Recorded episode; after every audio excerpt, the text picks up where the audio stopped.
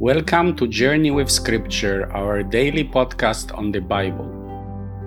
Our short gospel for today gives us an opportunity to talk about popularity versus humility under the title The Suffering Son of Man.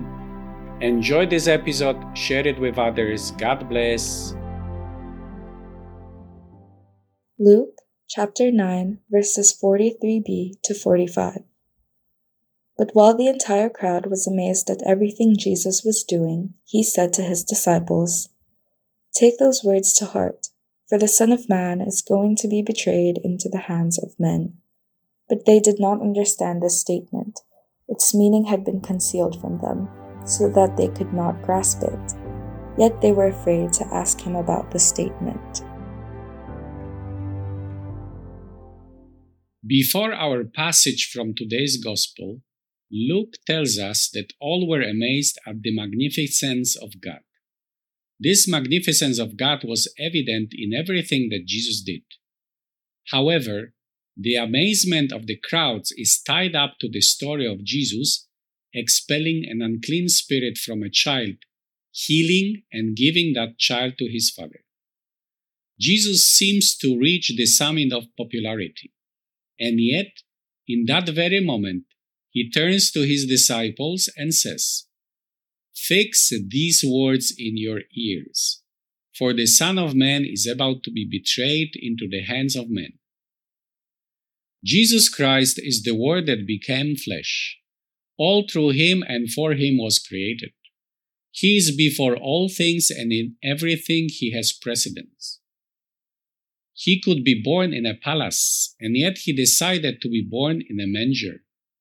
He could grow up among the VIPs of this world, but he grew up in a village that had no reputation among his native people.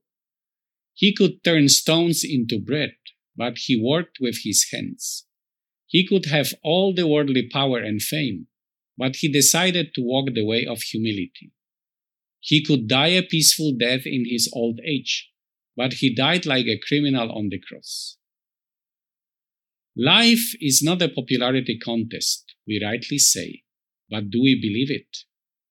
Are we aware that popularity can be dangerous? There are countless stories of those who, for the sake of a few more clicks on their social media, injured their health and some even died.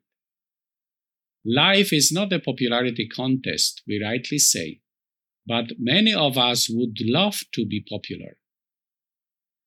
At the summit of popularity, when the crowds were marveling over all that Jesus was doing, that soon the same crowds would turn against him. But the reaction of his disciples is worth commenting on. The meaning of Jesus' statement that the Son of Man is about to be betrayed into the hands of men was hidden from them. They could not imagine that Jesus, who could command the storms, heal every disease, expel every spirit, would ever come to a tragic end. God's ways are not our ways. God's foolishness is wiser than our wisdom, and God's weakness is mightier than our strength. It is impossible to grasp the mystery of the suffering Son of Man. Why did he have to offer his life as a ransom for sinners? To see his offspring and prolong his days forever? The cross will always remain a stumbling block for the world. But for those to whom its mystery is revealed, the crucified Jesus Christ is God's wisdom and power.